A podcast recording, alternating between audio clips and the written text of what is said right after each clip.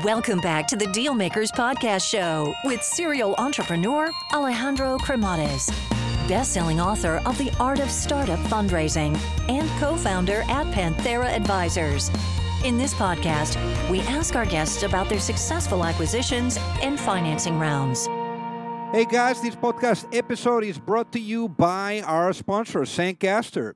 So, are you looking at getting your product into the hands of the right people, the people that are going to absolutely love it? Did you know that podcast advertising is literally 4.4 times more effective than the traditional display type of advertising? So, if you're looking at really using podcast advertising, you may want to connect with Zencastr. So they've created this thing, it's called the Zencastr Podcast Marketplace, where you can connect as a brand or a company with the right type of creators. And again, you know, via Zencastr, you can connect with people like myself, where essentially we are putting ads of the brands and the companies that we absolutely love. So again, if you are interested on doing this, just go to zen.ai forward slash dealmakers one, and that is a number one. And again, the team at Zencastr will be able to guide you in the right direction.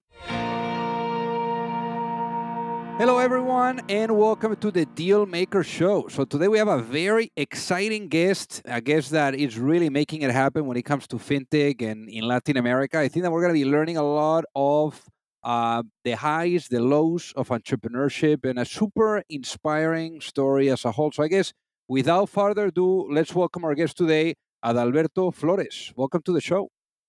Thank you. Thank you. Very excited to be here, Alejandro. And, uh, thank you everybody to you know i'm, I'm super excited to have uh, this conversation with you. So let's do a little of a walk through memory lane adalberto. So tell us about life growing up in guadalajara in mexico where you have tequila you have uh, tech you have mariachis i mean all the good stuff in in one single place. So guadalajara is the second largest city in mexico in terms of uh, population. And um, it uh, it was historically a very commercial city but um, you know tequila was actually uh, invented in the region and all around that, you know, Guadalajara is the capital of Jalisco, Jalisco state. And then I would say Jalisco and all the surrounding states are kind of like where, you know, like 100 of percent of tequila is actually being made.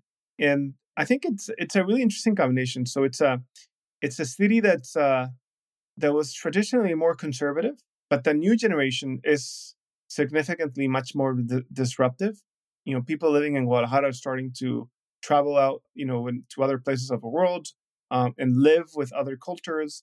And I think that the cultural shock between, you know, young people living in Guadalajara and older people is is much higher than or much bigger than other cultural shocks, typically generational shocks. It's a beautiful city, phenomenal weather. We have the largest lake in Mexico called the Lake of Chapala, just a you know like one hour driving distance. And it's interesting because uh, it always rains a lot. It's it's uh, and when it rains, it really really rains. It feels kind of like a small hurricane when it rains. Uh, so there's a lot of vegetation, and and I think it's a beautiful city. I, I every time I've been living in other parts of the world, but every time I I I uh, I feel that I'm I I I want to go home and eat some uh, tacos and and avocados and all the chilaquiles and all of the Mexican food that we have in Guadalajara. That's amazing. Tacos el pastor. I love it. Yeah. So so now now let me ask you this because for you, I mean, you've been exposed to different cultures and you were exposed to Chinese and and China and Mandarin that you were learning to.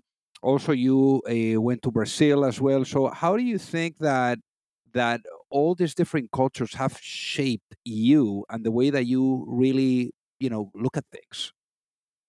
Yeah, absolutely. So it's a good question. So I would say um, specifically, so I was living in, in, in Shanghai. I, I, w- I was starting my bachelor's in Mandarin. And I think, number one, it, it makes you feel more humble because um, I remember when I was going to China, I was telling people, hey, I'm from Mexico. They were like, oh, Mexico, yeah, that country. I think they play football, right? And that was the only thing they they knew about uh, about Mexico. So when I was living in Mexico, I felt Mexico is such a huge country. It's like a you know the top 15 economy in the world and things like that and uh, and people in china didn't really recognize about mexico so it um and then i would say you know it was interesting because my my chinese classes in mexico were actually taught in spanish so they would say in spanish oh this is how you say hello, and this is how you say doctor, and things like that. Um, but in China, my classes were actually taught in Chinese. And, you know, I was, uh, all of my, my, my classmates were actually, you know, Japanese, Korean, Indonesian. And boy, they were so smart. I remember I, I was, um, when we started the class, um, you know, I, I had, um, I was, you know, I was a student that had the longest uh, period of time studying Mandarin. I, I've been studying it for one and a half years at that point of time. And the rest of my fo- my classmates were kind of like, oh, I've studied Mandarin like one month or a couple of months. Um, the longest one was six months. And I'm like, hey guys, I'm gonna teach you classes, you know. Um, and the reality is that was totally the opposite. I was a, you know, the the worst student in my Chinese classes. It was so interesting. But um, I think that um, what's interesting about the Chinese culture, I would say, it's number one, millennial culture. So they're really, really proud about their culture. And it's such a long culture. China and Chinese is known to be one of the one of the three civilizations that that invented writing from scratch. So one is Mesopotamia, the second one is Mesoamerica, and then the third one is is, is China and the Chinese characters.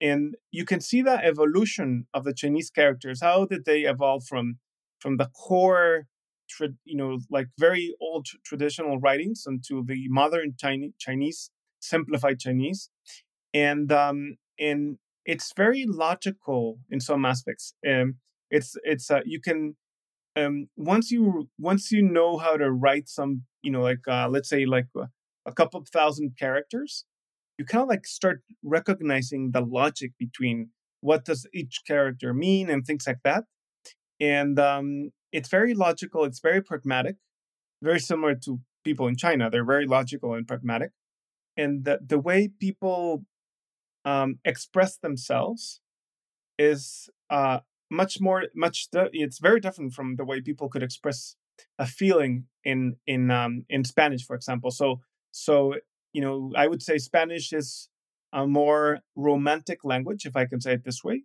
in which there's so many ways you can express feelings and and and Chin- chinese is a much more logical language in which you you can express more practical things so that was definitely one aspect and then the other one was um, you know like um, um, i was able to you know to spend time with uh, people from japan from korea from china loved every every one of them and one thing that i noticed is that people in mexico typically are really focused on relationships on family and relationships. Uh, it's really, really important. And people in China were a little bit much more focused on the work and on self improvement and um, and in you know uh, learning more stuff and and uh, and and growing professionally. They did have some strong uh, focus on their family, especially with their parents. You know, many of the folks over there are are their single childs, uh, but um, yeah so even that kind of like i would say like what people value their values are significantly different in china it's more around knowledge about you know work um, and and professional development and in mexico it's a little bit more around um, family and and, uh, and and relationships and friends so then let's talk about valuing because the in your case you know you did a little of uh, of testing the waters with maybe corporate internships but then you ended up uh, building your first company, your first baby, Invico. And uh, what I want to ask you here is obviously in Invico, you know, it's, uh, it's as they say, you either succeed or you learn. And in this case, you learned a lot. And and tell us about like how did you, you know, really get started with Invico? I mean, how how did you ended up saying, you know what, I'm going to go at it? Because in Mexico, the culture is also very different. I mean, in Mexico is is either you become a lawyer or you become a banker, right? I mean, becoming a, an entrepreneur now maybe it's a little bit more accepted, but before back then people were like, "What the hell are you doing?" No, so so how did you come up, you know, with the idea of Invico, and why did you decide it was a good idea to go at it? So here's how I started. So I told my sister, who used to be an HR manager at the at the at the software company in Guadalajara, and I told her, "Hey, I want to start a company, and and and you work at, at a software company, so can you introduce me to um, a programmer, an engineer, a software engineer, uh, with whom I can actually start my own company, right?" And she's like, "Yeah, so I know this guy. He's um, his name is Vidal Gonzalez, and he's um, he's the one that actually had the highest IQ in the company, but at the same time, he's his personality is very entrepreneurial, um, and I know he kind of like wants to find he wants to start a company. So I'm gonna introduce you, and uh, and then you can decide if you want to start a company together.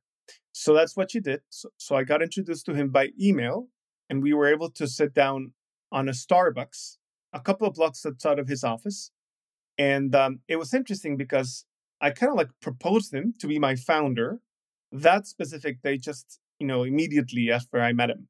And it's funny because you know, like when when you find when you're starting a company with somebody, it's you're like you're spending like 80% of your time with that person. Uh, you spend more time with your founder or your founders than with your wife or your husband uh, because uh, you know you just f- totally focus on that.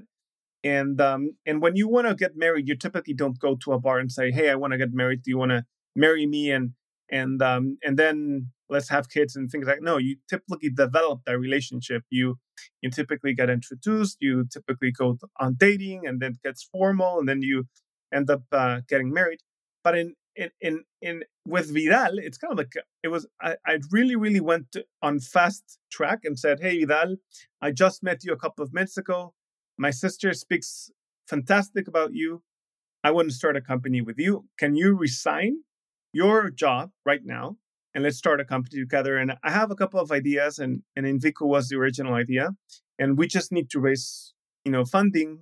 This is the way it works. You just you know there's something there's a term called um, you know venture capital. So we raise capital, we pay ourselves a salary with the capital, and uh, and we hire people, and then we grow and we grow, and then eventually we either get acquired or we IPO. Like that was my pitch. And interesting enough, Vidal said like, yeah, let's do that right like uh, so it was funny that he he you know he just met me just a few minutes ago and he was willing to quit his job and and and join me to to start this company so obviously vidal is very entrepreneurial and and we we had a couple of ideas that we could actually discuss and um and um and we ended up with an idea which was the original idea of Invico, which I do believe it's actually an an awesome idea. I still believe it was a great idea, which is basically we we wanted to build a marketplace in which um, individuals could actually ask other people within the marketplace to help them with something they need help on. So, for example, hey, I need to recruit an engineer. I'm going to be posting a bounty if you help me recruit an engineer. Hey, I need to meet this person. I need to sell my car. I need to do something. So it's kind of like a, a, a, a marketplace in which you can ask people for favors and you can pay with a bounty if people help you out. I think it's a great. I think it was a great idea to be honest. Um, there are some sort of like similar companies that are currently right now and and specifically specific, you know, focused on specific verticals. But I, th- I think it was a great idea. And um, so, what happened? What happened? Why didn't work out? You know, we ended up raising capital from a few folks. At the end, it seems like the relationship with those investors didn't turn out to do well. We ended up um, you know, we we only raised like ten thousand dollars. Um, we were running out of cash, and then there was this prize that was called the, you know, the Intel Entrepreneurship Challenge, and they were gonna giving they were gonna be giving us, uh, you know, prizes like from five thousand dollars to twenty five thousand dollars, and we were like, holy shit, we should definitely try to win that because that's gonna help us alive. That's gonna help us live a little bit more, right? And yeah. um and and it was funny because we were the finalists in Mexico. Um, and we had to win the first prize uh, in Mexico to go and compete in the Latin America uh, Intel Challenge. And we went to the, you know, to the local incubator, and we pitched them one day before the the the the, the tournament, if I can say it this way, and they totally destroyed us. And they said, "You're not pitching, you're not engaging, you're not explaining well, you're doing everything wrong." So what I did is like before we went and over like so we were in in Guadalajara and we had to move to Mexico City to uh to pitch to do the final pitch and and they and the judges were going to decide who was going to be winning. And I I I ended up saying like let's let's you know I went to I, went to Google uh, to YouTube and said um, you know uh presentation skills um you know after Steve Jobs like Steve Jobs presentation skills. That's what I Googled or what I did in, in YouTube. And it was interesting because you know, there's, there were very simple things that you had to do. So it said, basically, it said, all of your presentations have to have images, one image. Uh, you want to have either uh, a blank, like a white uh, background or a dark background. You know, almost no words. And at the end of the presentation, you need to say something that's going to leave the audience impressed. So you say something impressed, and then you say, "That's an, that's amazing," or "That's fantastic," right? Or "That's marvelous." So it's interesting because next day I said I totally rewrote the pitch using these techniques with you know pictures, almost no words, and saying fantastic, right? And it was funny because I was pitching investors and I said, Oh, in Vico, this is what you can do. You can monetize your connections and your contacts. That is amazing.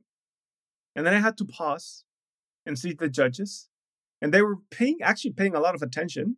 And my friends were like, Yeah, yeah, that's how you need to do it, right? um, so so I started, I, I actually pitched the, the idea similar to how Steve Jobs used to pitch his, his ideas. And fast forward, we got we got the first prize. Um, thanks thanks to Steve Jobs, uh, rest in peace. We we um, we ended up winning the the the the third place in Latin America. We got uh, I think like five thousand dollars, and um, there was this. Um, we met one of our advisors, which is the it was one of the early Google employees. Um, they call them the the Googlioners because they they made a lot of money with their stocks, with yeah. their pre-IPO stocks with Google. And he said, "Hey, why don't you join the company? Our company, it's called Ooyala. You you can learn about how to build teams, technology, how to raise capital, how to have a board, and if you want, uh, you can stay here for a couple of years. You can commit for a couple of years, and if you want to continue to be in the company, you can stay. Or if you still want to build another company, you can leave. Uh, but you're going to learn a, a hell lot of things from really top talent in, in Silicon, in, you know, in Silicon Valley. Uh, and um, so we decided to join that company, which is Ooyala. Um, and uh, in and we opened the offices of Ooyala in Mexico. And it was pretty much our own startup, and we learned a bunch of stuff from really, really smart people. So that's how that's how uh, things ended from that company. Hey guys, so pardon the interruption here. I got to tell you that you know, for those of you that are either looking to raise money or you're looking to get your company acquired, you don't have to be alone. You know, there's a lot of psychology that needs to be blended with strategy, with methodology, with process. And it's very hard. And already doing your business alone is super, super difficult. So I remember, you know, back when I was an entrepreneur, I kept really experiencing the challenge of either knowing or finding the right type of access to the right type of investors or really understanding what was the right type of guidance you know that would carry me through the process whether it was with seeking money or with going through the acquisition. So that gap that i found being an entrepreneur is ultimately what pushed me later on when i met my co-founder at Panthera mike sieversen to really put together an advisory firm where we are guiding entrepreneurs and founding teams through the capital raising efforts, whether you are at a seed stage or at a Series A stage, or if you are going through the process of an acquisition and you are in small to mid cap type of cycle. So again, you know, we would help you from guiding you and and supporting you from A to C all the way to the end as an extension of your team. And there's no reason for you to do this alone. So with that being said, if you would like to find out more, feel free to send me an email at alejandro at pantheraadvisors.com and we would love to take a look at helping you out.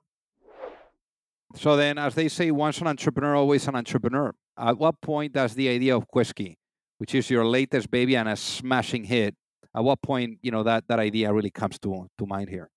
Yeah. Um. So so basically, exact. So I made a commitment with Bismarck, which is one of the founders of Ooyala, he said, You need to be in the company at least two years. That's your commitment. It's a verbal commitment. It's a it's a gentleman's commitment, if I can say it this way. Exactly on the on the year two, I told Bismarck, hey, I do want to leave the company and I have a few ideas. And essentially what I did is I I invited a group of friends that were founders and I told them, hey, I want to start a company. and I don't know what idea do I want to focus on. So what I'm going to be doing is on every single day or every couple of days, I'm going to think about a business idea and you're going to be getting an email, a group email informing you about the idea, the value proposition and the pitch. It was just one short email.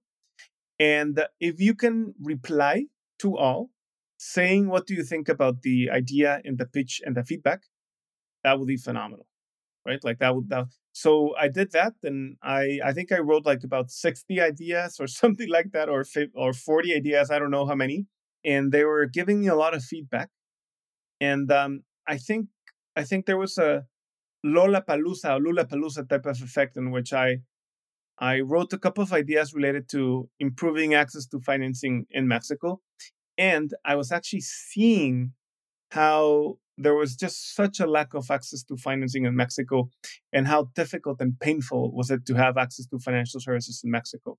Well, you know, essentially what happened is my I remember my my father, you know, decades ago, he told me how he got rejected on, you know, he wanted to have a credit card, he got rejected and he needed that credit card for their business and um, you know, and and uh, and it was a good business, but he got rejected. So decades after, he still remembers why he got rejected. So, so it was a very emotional aspect for him. And then, uh, you know, my co-founder didn't have a credit card. I, you know, it was very difficult for me to have a credit card, and then my credit limit was really low. And even to be honest, even right now, like I wanted to, I wanted to, uh, you know, just a couple of days ago, I wanted, I, I went to the bank because I wanted to get a check, a physical check. I had, I haven't written a physical check like in ten years, and and I wanted to cancel my bank account and I wanted to get my new credit card, and I spent one and a half hours in the bank, and I I had and none of them got ex- like I didn't get my check, I didn't get my credit card, and I and I couldn't close my bank account, so I was um you know like I, I think I was so frustrated back then and even today about uh, how how can we significantly improve access to financial services in Mexico using technology and using AI and machine learning that I, I, I you know, we decided to start the company. So, what is the business model of Kueski for the people that are listening to get it? Yeah, so we have three different products. the The first one is, uh, um, you know, or the largest one is a buy now pay later product. Um, so you can go to it's and and it's a, it's an online and it's an offline or an in-store buy product. So you go into the checkout of a of a of a site in which you want to buy something, and um, you select this type of payment system, and essentially it splits your payment in four, and um, and uh, so you can pay it in four, and um, and and you'll pay no interest rate. So for example, if you want to buy something for one hundred dollars, you use Kueski Pay, and you can pay in four installments of $25, no interest rate. So that's one. And then you can do the same thing physically, but you just need to scan a QR code, get approved, and then you can walk out walk, walk outside of a store with, with the things that you want to buy. So it's a buy now, pay later product. And the interesting thing of what we do is that um, we're not forcing people to have a bank account in Mex. And I think I think that's real. That's that's actually very relevant in Mexico because most of the people in Mexico do not have a bank account, and the vast majority of people in Mexico do not have a credit card. So we're not forcing people to have a bank account. We're not forcing people to have a credit history. And what we do is we use um, we have a team of more than 60 people working, you know, building the credit technologies that we have so that we can understand, you know, you know, people's profiles and and um, and and and and be really good on assessment assessing who's subject to a credit uh, or who's not, right? And and we've analyzed a bunch of stuff. You know, we know how people type. If they type extremely fast, they tend to be fraud when they are filling out the questionnaire. If they type slow, they they're not fraud, but they typically have a lower credit uh, capacity. And if they type fast but not extremely fast, they tend to be really good customers. So essentially, what we did is we, what we do is we analyze thousands of data sources, and we can decide in a matter of seconds who's subject for a credit and who's not subject for a credit. So that's one product. That's a buy product. The second one is a, is a direct lending product as well. So people can go into the website or the mobile app. They can request a loan. They fill out the questionnaire in a couple of minutes and they receive it directly to their bank account. Um, and then this, the third one, this is more kind of like in an R&D mode, but basically it's a salary advance product. Um, so we connect to the payrolls of of of of uh, of of companies, and we can offer their employees a salary advance for free. We're not charging a fee. It's it's uh, it's free, and uh, and people can get access to liquidity um, uh, through their own earned wage advance, so uh, or earned earned salary. So those are the three models. So in this case, how much capital have you guys raised to date? How have you guys thought about capitalizing here the business? So we've raised the several rounds. Um, in, in equity and all the rounds and equity and debt rounds, we've raised more than three hundred million dollars. Yeah. Okay, and then uh, how does like a business like this, when you are thinking about raising on the equity side or on the debt side, like because obviously the debt side you need it for the operational uh, structure, and then the equity side is more like to build the actual business. So how do you how do you really go about you know pushing both? So for the equity capital, we're typically using it to you know to do, um, I would say you know many opex, operating expenses, you know salaries, marketing expenses, you know office, uh, you know uh, rent and um, you know engineering R and D, etc. And um, and for the so it goes more for the P and L, if I can say it this way, uh, or it's, it's you can you see it reflected all around the financial statements, but the, you, you see spend most of it in the P&L. And um, on the contrary, the debt capital is is uh, is a, is is um is is a loan that you take so that you can grow your loan book with that capital as opposed to using your equity because your equity is your most expensive capital that you have. Equity is expensive, and but if you get if you can get debt and you can start financing most of your loans with debt, that's less least that's less expensive. Um, and um, and essentially you see that in your balance sheet. Uh, that's where you see, or I mean, that's where you see it reflected because you draw from your credit facility and you increase, you know, your debt from one perspective, and you increase your assets from the portfolio perspective. So that's how we we manage it. So so basically, it's uh it, you know it's focused on gro- on growing the portfolio with uh with the credit facility that we have. And how big is Kueski today? You know, anything that you can share in terms of uh, numbers or employees or anything that you feel comfortable with? Yeah, absolutely. So, so we're we're almost 700 employees. Uh, most of them are in Mexico. We have people in South America, United States, and, and Europe. We've done more than six million loans. We've lent uh, like about one billion or more than one billion dollars through a platform. Uh, we have uh, more than 1 million unique customers that have, uh, that, that have been using our product. Yeah. And uh, I think those are the numbers, the main numbers that I have top of mind. And and and and and and the, the and the buy now pay later product has gone just like off off the roof. Uh, uh, depending on how you met, like when do you measure it and things like that, it's just like it, it doubles every every you know it doubles every just every every few months. Wow. Now very interesting here, obviously, what you've done, but you know, definitely it has come with a lot of lessons. And um, if I was to put you into a time machine and I brought you back in time, and I brought you back to that time where you were thinking about maybe starting a company right before your even even before your sister made the introduction to this colleague that she had. If you could sit down that uh, that Adalberto and and have a chat with your younger self and share one piece of advice before launching a business, what would that be and why, given what you know now?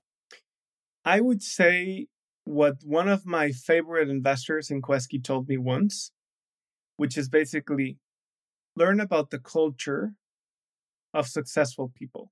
Like people have successful people have cultures. They're they have an incredibly strong work ethic.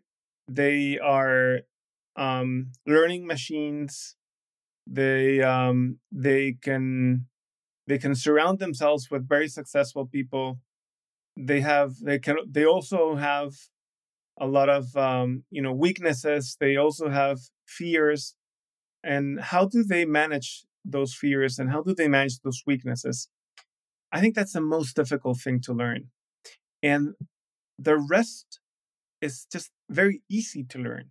Like you can code if you want to code, you can just go to a coding school, or you can learn yourself how to teach yourself how to code, or ask a friend how to code, and you can code.